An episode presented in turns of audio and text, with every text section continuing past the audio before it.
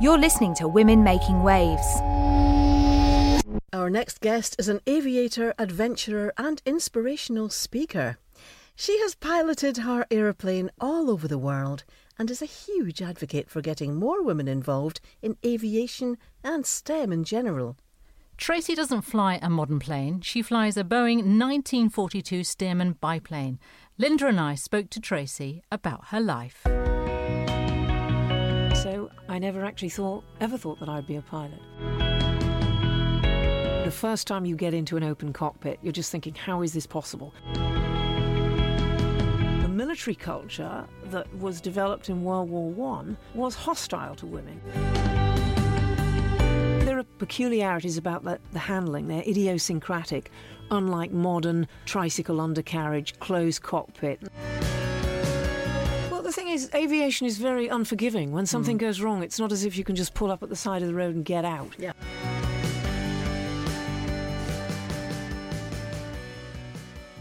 I was raised in Canada, actually. In the early years, my father, who had an interest in old cars and aviation, took us to an air show. So I think it was possibly that, watching those magnificent men in their flying machines, would be one of the biggest inspirations of all time. And then, of course, I had my first flying lesson at 16 in Canada. Again, I never there was never any master plan. I just there was no obvious access into it. You know, when we came back from Canada in 1972, we were up in in Cumbria, the north of England, and we had a pizza restaurant. We had no money, you know, there were no local aero clubs, so I never actually thought, ever thought that I'd be a pilot. But why have you chosen to fly biplanes? Why not just the kind of more normal planes, or in fact gone on to be a commercial pilot? Well, I think it was a really early love affair. I think when you first see old aeroplanes, and I'm talking the really early ones, you know, the sort of handmade, hand stitched leather and fabric, you know, struts and wires and pr- wooden propellers. You know, these are just works of art. But it's really the interwar period that's interesting to me. You know, what's known as the golden age of aviation around 1927 to 1937. And then we see this extraordinary flourishing of civil aviation, and particularly the women. This is where they really make their debut onto the world stage and doing these astonishing flights, incredible acts of bravery and determination, and fighting the male establishment the whole time, you know, fighting hostility and prejudice and just driving this forward, trying to prove that women were equal to men, that they could do it, they wanted to be independent, and they wanted to work as commercial pilots. Tracy, when you became very interested in aviation, when at what stage did you then realise that the women were the ones that you were more interested in wanting to follow their paths? When did the interest start? I've, you know, all my life I've known about Amelia Earhart and Amy Johnson. My own interest as a pilot in them came perhaps in the last 10 years. So as I've, you know, got the Stearman and looked at how to use it and develop this mission, you know, I wanted the Stearman, my aeroplane, this is my 1942 Boeing Stearman, I wanted the aeroplane to have a purpose and a mission, and to be a sort of flagship for this historic female achievement. So, in parallel with that, I then started really researching these stories. I was then given a book called Lady Icarus, which was about the wonderful Irish aviator Lady Heath. And of course, you know, her, her crowning achievement, which was the first person to fly solo from Cape Town back to England in 1928. Now, this is a woman that nobody remembers anymore. And yet, you know, she was, she was one of our first female Olympic athletes. She goes on to become our first licensed engineer, female engineer. She's the, the first woman to hold a commercial license in this country. She's winning all the air races. You know, she was beating the men at their Mm. own game here. One of the things that she found really hard to obviously pay for all these exertions. I mean, how did she how did she get to do that? I mean, you know, it's not cheap, is it? Even in those days to fly all the way around the world and No, it's not cheap. And actually, she was funny because she ended up marrying money. Her second husband was James Heath, uh, you know, an industrialist. And he basically bankrolled it. I mean, he was 45 years older than she was. So this was obviously a career move. And she quite flagrantly advocated marrying for money. And practically on her, f- her first action on marrying him was to buy herself an aeroplane, ship it to Cape Town, and then she sets off on this world famous flight. And you've been following some of those flights as well yourself, haven't you? I have. So the Africa one, and this took four years to pull together because I didn't have an aeroplane. I didn't have the backing, so it was starting from scratch. But it, uh, you know, the decision was made in about 2009, and I just knew with a certainty that I was going to fly Africa, and I'd wanted to fly Africa for 25 years, and that off the back, of course, the wonderful film Out of Africa, you know, which has that fantastic sequence of the yellow tiger moth flying over the Rift Valley and this wonderful love affair. It's one of the defining images of my life. And you replicated that yourself? Well, parts of it, let's say. but it must be quite a thing because you're in an open cockpit. There's no there's no glass roof over the top. There you are with the wind in your hair. You're very very exposed. You know, this is this is quite a hostile environment. The first time you get into an open cockpit, you're just thinking how is this possible? The noise, the vibration, the smell, the poor visibility actually because I'm flying uh, you know, a tail dragger. They're configured on the ground with, with a very high nose attitude, so you can't see anything over the top when you're taxiing. They're very, very vulnerable to crosswinds. There are peculiarities about the, the handling. They're idiosyncratic unlike modern tricycle undercarriage, closed cockpit, mm-hmm. you know, trainers, which is in fact what I trained on, obviously. But once you start flying these old aeroplanes, they become absolutely addictive. From a point of view of flying the planes on a regular basis, do you have to keep quite fit? I mean, it's a pretty big plane and it's a very strong plane. Are you strong? Uh, I, you know, I, th- I am strong. I am strong and reasonably fit, although one could be a lot fitter. But you know, you have to get in. You know, just pu- pushing this thing around. You got to get up onto the top wing to refuel it. So that's quite a gymnastic exercise. Every time I fly, I actually get out and I'm stiff. So that tells you, you know, that obviously you're using muscles and there's quite a bit of tensile resistance with it. Yeah. Have you ever been frightened when you've been flying? Many times. Yeah, yeah, absolutely. Is Petrified. that part of the thrill for you? Well, certainly, you know, when you, when you're terrified in the air, and you think, "Oh God, if I could just land, I'm never going to get in the air again." you know, so I've had a few of those, to be honest. But by the time you get through it, fear is a very temporary thing you know, and it's always induced by immediate circumstances, which could be the weather, horrific turbulence, you know, and it usually is the weather. It can close in very, very quickly, and you're slow. That's one of the biggest hazards and risks with this kind of flying. You were talking earlier before we uh, went on air, and you were saying that you were listening all the time to the engine. I imagine that that can go wrong as well at times. Any engine, whether it's in an old aeroplane or a modern aeroplane, can go any time. I've got nine cylinder, 300 horsepower Lycoming engine. This is one of the most reliable engines ever built. In fact, I think it actually holds a record for never having had an AD, which is a kind of maintenance issue against it. So it's a very basic engine. You know, it's old fashioned mechanical. It's all exposed. You know, the cylinders are exposed. It's very accessible in terms of the maintenance. It's a very, very strong engine. So I have total faith in it. Mm. But of course, I did have a problem um, with it with it in America. Um, yeah, but that was that was know, in Arizona, wasn't it? 2016. Yes, and was. I know we don't want to talk about crashes, but you know it happens. It's not like falling over on a bike and getting up again. It's a pretty traumatic thing, isn't it, to to crash a plane? Well, the thing is, aviation is very unforgiving. When something mm. goes wrong, it's not as if you can just pull up at the side of the road and get out. Yeah. You know, you're you're somewhere at altitude, and when I had this problem, I'd only, you know, I was only 150 feet. It's just shortly after takeoff, and it was at very high density altitude. So I'd already taken off. That the elevation was something like five and a half thousand feet, and then in the temperatures on the day, it's a performance equivalent to taking off at 7,000 feet. Now, in a piston engine, which is just normally aspirated, so it's not supercharged or anything, you're operating on less than half the engine power. Now, what then happened is it lost just under 300 RPM. That was enough to stop it flying in those conditions. So suddenly you're climbing out normally, the engine starts to lose power, and I just thought, you know, I'm not going to clear the power lines that were looming sort of 150 yards ahead and I just gingerly turned it through 30 degrees to the left and flew it into the ground. So do you do you find think sometimes that your life is flashing in front of you? Do you think this is not going to be my moment? I need to sort of sort this out and fly, or do you just think?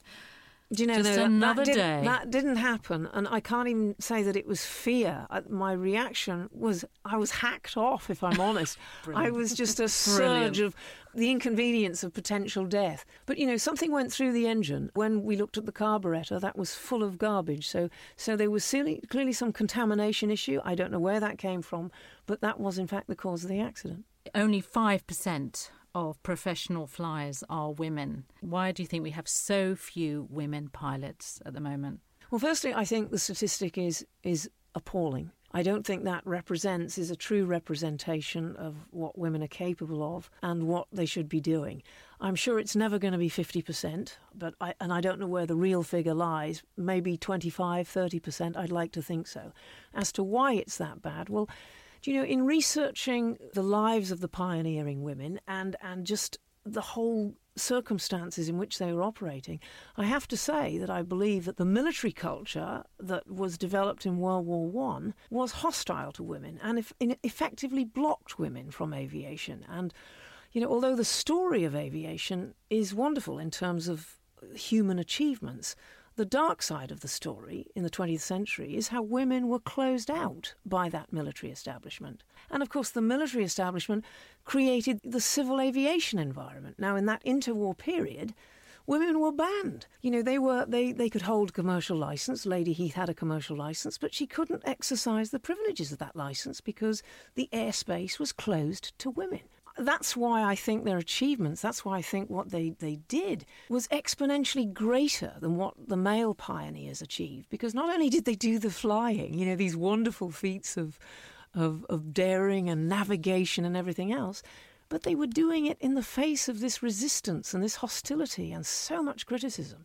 And do you think girls of nowadays, who I think are being brought up in a, in a more equal basis than even we were in our generation, do you think they'll be more likely to go into aviation? Well, from what I've seen so far, I, I don't think so. And I'm really sad to say that. But I've been at a school in Kent with 300 girls, and not one of them wants to be a pilot. Now, I just don't know how statistically No. that's possible. No. Except that clearly the message is not getting out there. So, uh, although there's a huge government and industry effort to recruit more women, not just into aviation, but aerospace, you know, all the technology behind it, in the next 20 years, they need 600,000 pilots globally. Unless they start recruiting, not just this country, but globally, we haven't got a prep. When I looked at those stats, in India, there are far more women pilots. It's sitting at something like 11% in India. Do you know, isn't that interesting? Very interesting. Because India, of course, does not have a great record for how women are treated in that society. Mm-hmm. And having flown across India, you know, we had tremendous support in India. You know, that was the centre of the flight to Australia. So some of the outreach we were doing there, visiting schools and women's groups. And, of course, meeting some of their military pilots. You know, they're just admitting women into fast jet flying, but I met transport pilots, helicopter pilots, all women. But yeah, why 12%, 11%? That's a fantastic result. And, and India deserves recognition for that. I've always wanted to know for any pilot, what do you bring with you when you're flying? What do you have to take and what is your luxury? Okay, well, in the cockpit, I've obviously got maps and, uh, you know, those sorts of things and sunglasses and sunblock. In fact, one of the biggest problems on the flight, I have a fairly prominent nose, but, you know, by, by day two of the Africa flight, it was absolutely burnt. It doesn't matter how much block on, you just perspiration and wind and so forth. And I ended up just tearing a bit of cardboard and shoving it under my goggles, and, you know, to try and just keep the sun. So you do get, you know, terribly burnt. But you know, always have water and, and biscuits or muesli bars. But again, not easy to do with gloves and, a, you know, and, and with the wind whistling through. And I don't like crumbs in the cockpit, can I say? So I just have the most immediate stuff around me that I can reach. This is very hands on flying. You know, there's no autopilot, it's stick and rudder, you know, and often I'm very low. And I've, I've got to be the one that asks this question because it just occurred to me what happens if you need the loo? Have you just got to come down and stop? If it's bad enough, you've got to land. That's what all the little girls want to know. I've never, never grown up. It's just that kind of question. But you know, here's the thing. Now, I'm flying. You know, my, the range of my aeroplane is about 350 nautical miles. The longest I'm in the cockpit is up to five and a half. That's pushing it because that's right on the end my range, my endurance, my fuel. Mostly I'm in the air for three and four hours. Now you're getting dehydrated anyway. So I think on only two occasions in, in something like nearly 40,000 miles of flying, I'd been so desperate to go to the loo that I practically fell out the cockpit. and dropped my trousers right there on the wheel of the airplane. I just kind of got this vision of you dropping in some un- unsuspecting airfield somewhere, running, excuse me, straight into the loo. It's happened.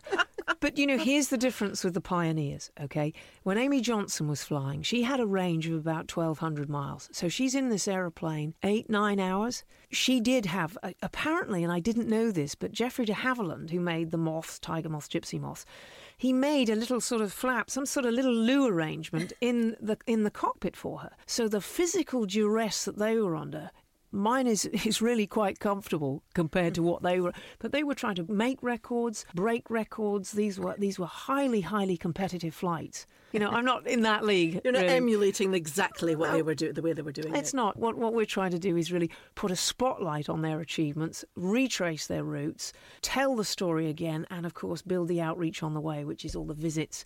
So whereas they're rushing through, you know, Amy got to Australia in what 19 days on her flight. It took me three months to cover the same distance. You know, as we built the outreach through all the main centres through you know Turkey, the Middle East, Pakistan, India.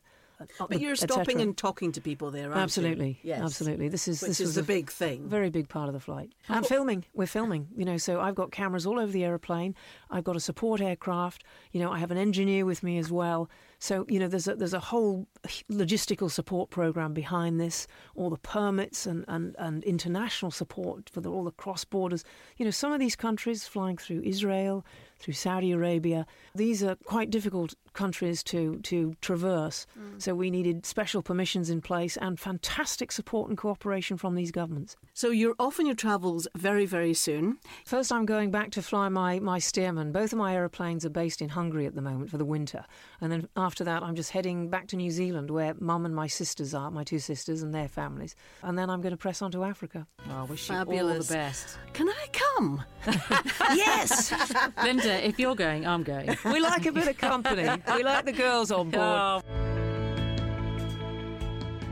What an incredible woman she is. So fascinating. I particularly like the one about unearthing women in the aviation because it's really true about women being written out of history in the sense that there were so many women flying in the Second World War that we knew not. Well, I didn't know anything about when I was growing up and learning history. If only I had known about that, I might have been a pilot. Linda. Well, you know, there were women flying planes around in the Second World War that were really unseen, unheard of heroes, really, and only come to light recently. I loved the part when she was talking about the crash. Because I was kind of uh, interested to hear if she was, you know, frightened about at any point. But the inconvenience of imminent death is a phrase. It's a phrase that will stick in my mind forever, I think. I think that's how you have to be, isn't it? You can't be frightened of something like that. And it's, it's not like just falling off your bike and getting on again. It, it is a really big thing to have a malfunction in the plane. But she is very, very adamant that life goes on.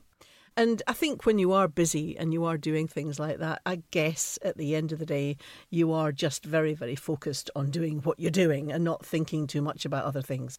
And what about Trace's focus on reaching out to women, not just in the UK, but to all over the world? Brilliant. That is exactly the kind of person that we look for for this show. She's she's really perfect for this program. And I, and I love the fact that she is reaching out and making girls think about it. Just putting the idea in their head. And that's all it takes, you know.